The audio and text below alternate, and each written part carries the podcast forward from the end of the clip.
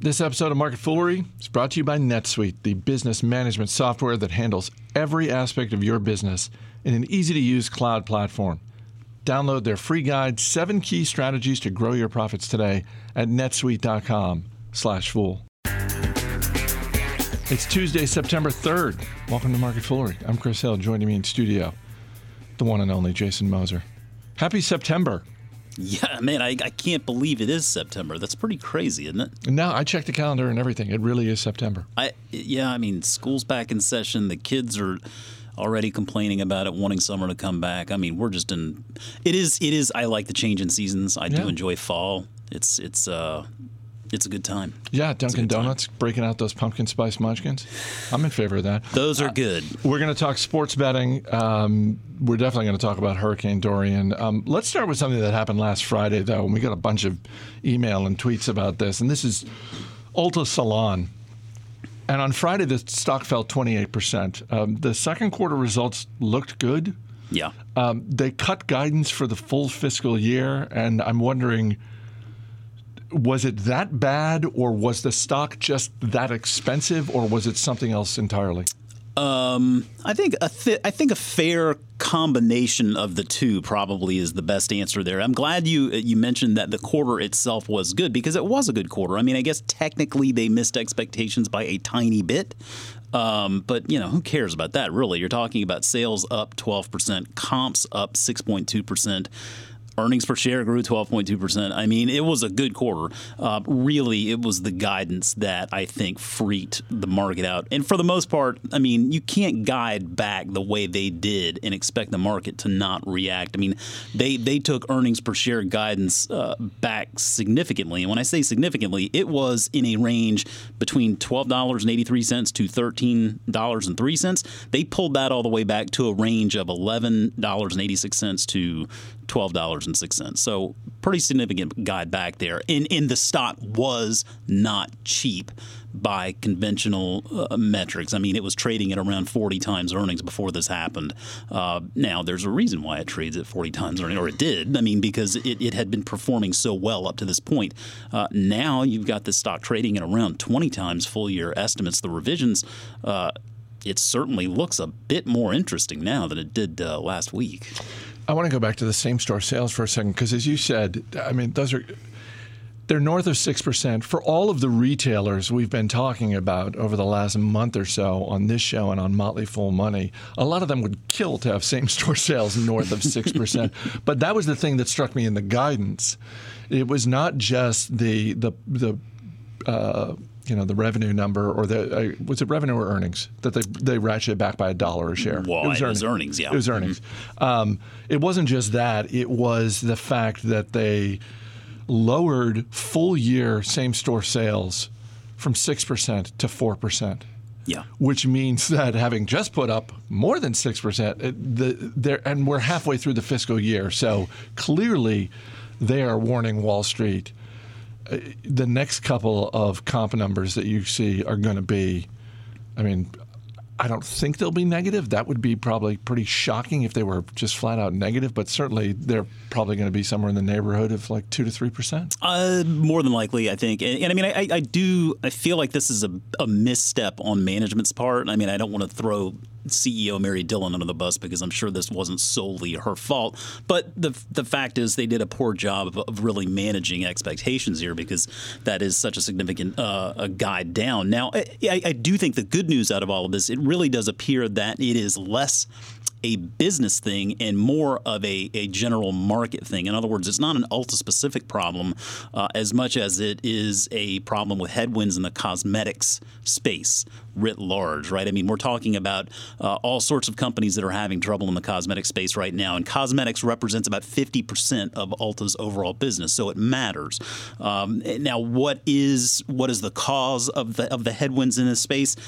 She seems to believe it is more about hitting a sort of a lull in innovation and newness in products. I mean, there is there is sort of this this lull right now in in innovation in the space, and they've they've done a lot in a short period of time since she took over, uh, and, and the space now has has hit a lull. But when we talk about this space, I mean, I want investors need to remember this is a big market opportunity. I mean, it is a global market opportunity, and all in, you're talking about. I mean, the U.S. beauty products and salon services industry is it represents about 145 billion dollars in sales, according to IBIS World and uh, and Euromonitor. So, I mean, 145 billion dollars, and you break that down in all of these different markets, whether it's cosmetics or salon or whatever. And that's the nice part about Ulta's business; it, it, it is diversified away from just cosmetics. I mean, it is more things. Uh, granted, cosmetics is a big part of the business. Uh, so, with all of that said, there are reasons to believe that they will be able to recover from this. I mean, this is one of the leaders in the space. When we talk about innovating, this is a company that is leading the way when it comes to innovation. Um, so I, I, don't think this is something where investors need to be concerned that we have a business that's falling off a cliff or getting ready to get Amazoned, um, as much as it is a company just in a in a market right now that's you know witnessing some headwinds. Last Thursday, the stock was at three hundred thirty-seven dollars a share. Right now, it's at 233. It was a big do you buy at this price? Uh, okay, listen, I'll be very clear. This is a recommendation in, in our augmented reality service. It's a business that I like this business a lot. I mean, I, I don't know probably as much about makeup as I should, but I've learned a lot in the process of researching this business. And I do live in a house full of, of women. So, I mean, that helps. I get at least some insight as to, to what's going on in the space. One thing I do see with companies like this, and we're seeing it more and more, is that partnerships matter a lot uh, partnerships with well-known people, celebrities, uh, and so, for example, you see this uh, relationship that they've formed with Kim Kardashian West, and this KKW Beauty by Kim Kardashian West is coming to Ulta um, here in the back half of the year. That's a relationship that I think stands to to help the company out. Um, we talked, I think, a little while back about Amazon and how they formed a relationship with Lady Gaga as as they make uh, their their foray into into this this space. Uh, you look at how important this Kim Kardashian thing could be. I mean, she's got 147 million Instagram followers. I mean, 147 million. Uh, you know that's staggering. Lady Gaga, 37 million. Now, I mean, I don't use Instagram. I just researched those numbers this morning, but to me, that's 147 versus 37, man. That's a big difference, okay? So when you form relationships with people that have that kind of reach, I think they, uh, those types of relationships help businesses like Ulta on the innovation side for sure. And, and you can market to the entire world because so many people care about what these celebrities are using, the products that they're using. And so again, I mean, I, I think personally this is an opportunity to buy a good business at a at a at a sale price. I mean, it it may not get back to that 40 multiple anytime soon, but this is not a retailer that's getting Amazoned. It's not a bad business. It's a good business that's in a, a, bit of a tough stretch, and they made a misstep on the on the guidance part of it. But I think that opens a window for investors. Yeah, that was one of the things I was thinking was you know every once in a while we'll talk about a company that four to six weeks before their quarterly results are due to be made public, they will come out and issue some sort of guide down, and we'll see a stock drop 10% or something like this. That, yeah. You know that kind of warning, and you know this is a nice reminder of. This is the kind of thing that can happen if you don't do that. Because every once in a while, someone will be like, "Well, wh- wh- why did they guide down? Why didn't they? You know, they got a little time to turn it around." It's like, yeah, because if they don't and it doesn't turn around, then this kind this kind of thing happens. Yeah, and I mean, it, it just. I hate the expectations thing. I mean, I just prefer companies to not even play that game if you don't have to but I understand some are going to because they more or less have to or feel like they have to. I mean, this was clearly a mismanaged uh, number on, on, on, their part. But I mean, the flip side to that is sometimes it can benefit investors in the form of opportunities. Um, it's all about recognizing bad businesses versus good businesses in a tough time. And I think, you know, in Ulta's case, it's clearly the latter there. I mean, this, this is something that uh, they'll recover from this, I think, no problem. Uh, as we speak, Hurricane Dorian is now a Category 2 storm. Um, warnings have been issued for Florida, Georgia, South Carolina later in the week expected to, uh, at least on its current path, uh, hit on North Carolina and Virginia. And uh, for anyone listening who is in any of those areas, please. Please get out of the way of the storm. Please do what you need to do. Yeah. Um, uh, and we've we've already heard from uh, some of our colleagues who are who are dealing with this. So um, everybody stay as safe as possible. Um, I, I wanted to get your thoughts on this because you know one of the stories this morning was uh, the publicly traded cruise stocks, Royal Caribbean, Carnival Cruise Line, those stocks down a bit um, as they're going to feel an economic impact from this. Uh, the home improvement stocks, Home Depot and Lowe's. Uh, down a little bit today, more so than the market. And I, I just sort of looked at those two categories and thought, well, if I'm thinking about extreme weather, um, rising over the next 10 to 20, year, 20 years, I sort of feel like home improvement stocks are more of a buy signal than cruise stocks. Um, but when we were chatting earlier, you mentioned uh, uh, a third category that I hadn't thought of when thinking about any kind of extreme weather, and that's insurers. Yeah, I mean, I, I think uh, yeah, when you talk about the home home improvement sector, I mean, Home Depot and Lowe's are just two businesses that I think are going to be around for the rest of our days. Um, those are those are companies that you really can just own and, and almost forget about owning them because they're just going to continue to d- serve a massive market opportunity there. Um, and, and then when it comes to insurers, I mean, insurers really are I mean, those are the companies that help us manage through these times. I mean, whether you're a homeowner or a renter or you know uh, you just you have a car. I mean, you have to have insurance for virtually everything major that you're doing in your life, and so. Um, it's another market that I don't think is going to be, you know, disrupted ever. I mean, there's just there there we have needs for insurance in our lives, and so I mean, I think that the thing that people want to make sure of when they're looking at insurance companies, and, and this has just been my experience. I, I think you just always have to go with the bigger, more reputable companies in the space. They're the ones that are built to be able to handle massive catastrophes like Dorian, for example, or any of the number of storms or earthquakes or whatever may happen. Those are the companies that have the financial resources to be able to deal with these um, issues. I mean, I, I, there are many nightmares, I am sure, in regard to people trying to file claims and dealing with their insurance company as they recover. And I think that's just part and parcel of the business. I mean, that's going to be just the way that is, unfortunately. I wouldn't let that deter you from necessarily investing in an insurer, though. And I mean, Berkshire Hathaway, clearly we talk about the company a lot. I think Travelers is another one that really has a stellar reputation in the space.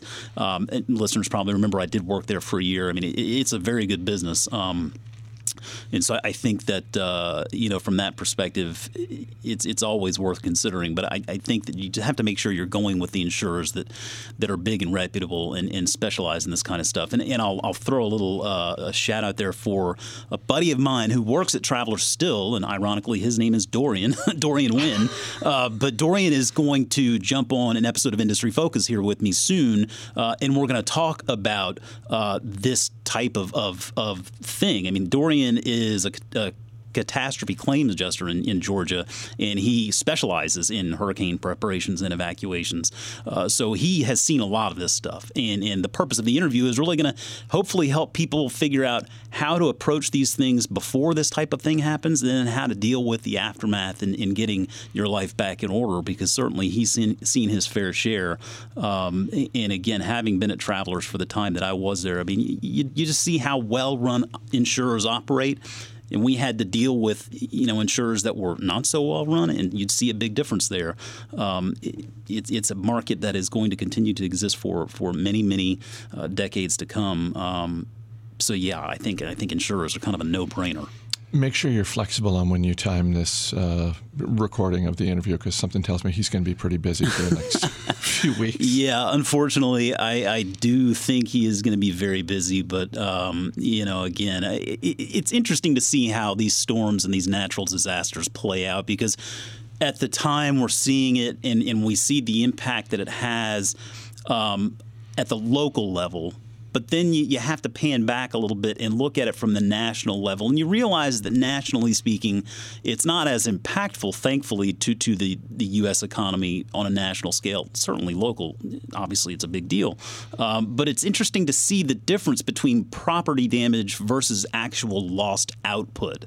And I think that, I mean, the property damage is by far and away the biggest loss when it comes to these types of events lost output, it, it's not nearly as great. And part of that is because ultimately that output comes back around. It's more or less just delayed. And so I think that's important to remember is that while, you know, a lot of those big numbers really are due to property damage, the lost output isn't so big uh, and it does come back, which means that when you see these headlines going on, uh, there you're going to see some stocks take a little bit of a dip there. And, and you can feel pretty good knowing that they will come back around because that output does eventually uh, get back in, in in place. It just is delayed a little bit.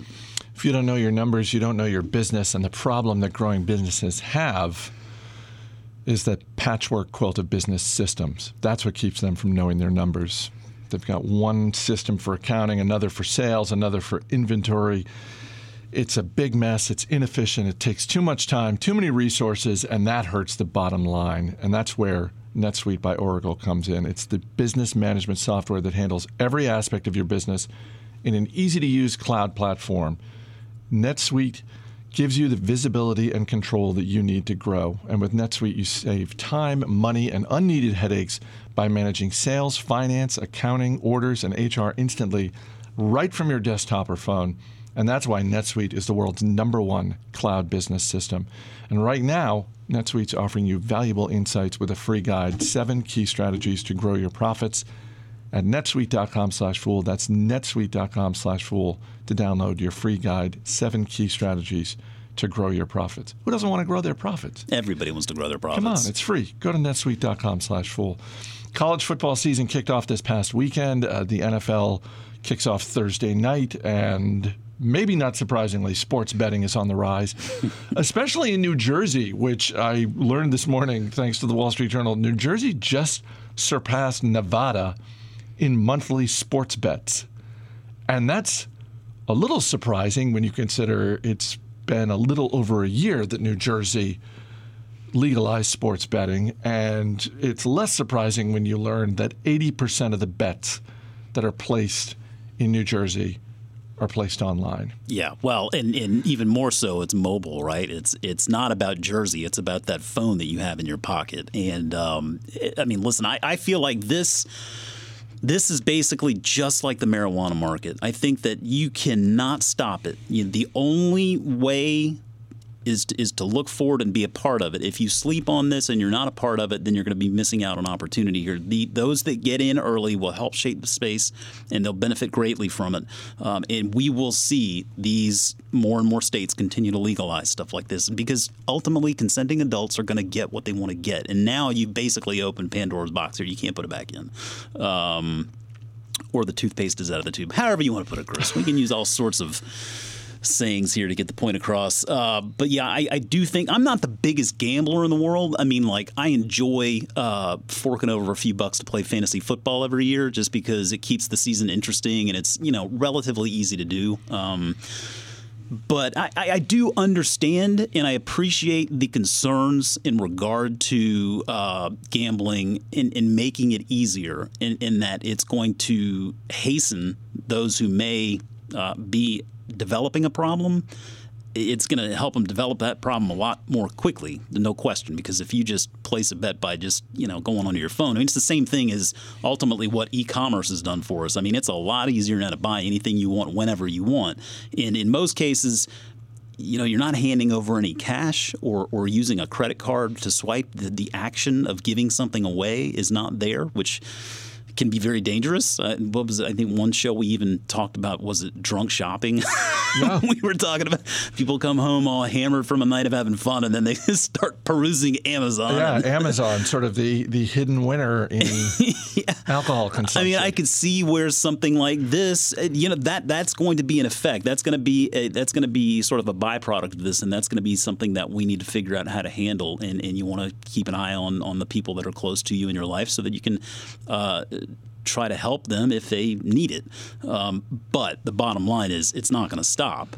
And, and, I think investors need to approach it from that position. I like the comparison you made to the marijuana industry because I think it's apt in a couple of ways. One of which is we're in the early stages oh, here. Oh, yeah. And if someone wants to stand up and point to a public company and say, this company is absolutely going to be a big winner in this space, please feel free to do so. But mm-hmm. right now, when you look at the number of states that are considering legislation to legalize sports betting in some way, and by the way, the number of states just in this year alone, according to the journal, 18 states this year alone brought up legislation and it got shot down. So I think you're right. This is not going to go away, but I think that there is enough trepidation about it that there are a bunch of states willing to say, we're not doing this here.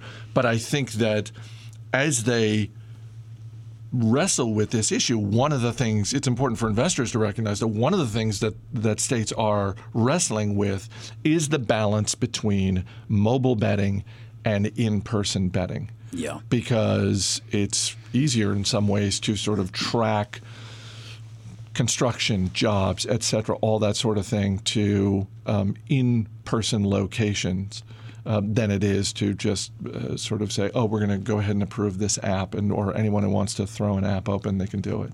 Yeah, and I mean, I think one of the things that I think will probably come from this, that it, it should ultimately be a good thing, I think, is that as mobile betting continues to take share, mobile betting is ultimately you fund that through uh, you know a payment provider. Like you you pay via you know any of the number of different payment providers that are out there, whether it's Square or PayPal or Mastercard or Visa or whatever you're using. I mean, there's there's an electronic transaction that's that's being that's being recorded as opposed to just going to the local casino or local you know shop and throwing down some cash for a wager, and there's really no record of it going forward. So I mean, I think there you know we talk about all of the benefits that, that, that data uh, offer, and I mean, I think there's going to be data that comes from all of this that will help shape the space, and and hopefully it will also help individuals in in maintaining their sanity and, and not letting this get out of hand and become too big of a problem. But um, I mean that's that's why uh, yeah, very early stages. And when people ask me about this market and the companies that I like in it, I mean I I do fall back to those payment companies because regardless of win or lose, I mean that money's got to get from point A to point B, and and the companies that are out there facilitating that process, um, you know, they they they know what they're doing. They do it really well, and, and so those are the ones that I tend to fall back on. What's the name of your fantasy football team? Oh, Chris. Well, so I'm in two leagues this year, and and I had to keep it simple. I'm not getting any younger, so I didn't want to remember too many names.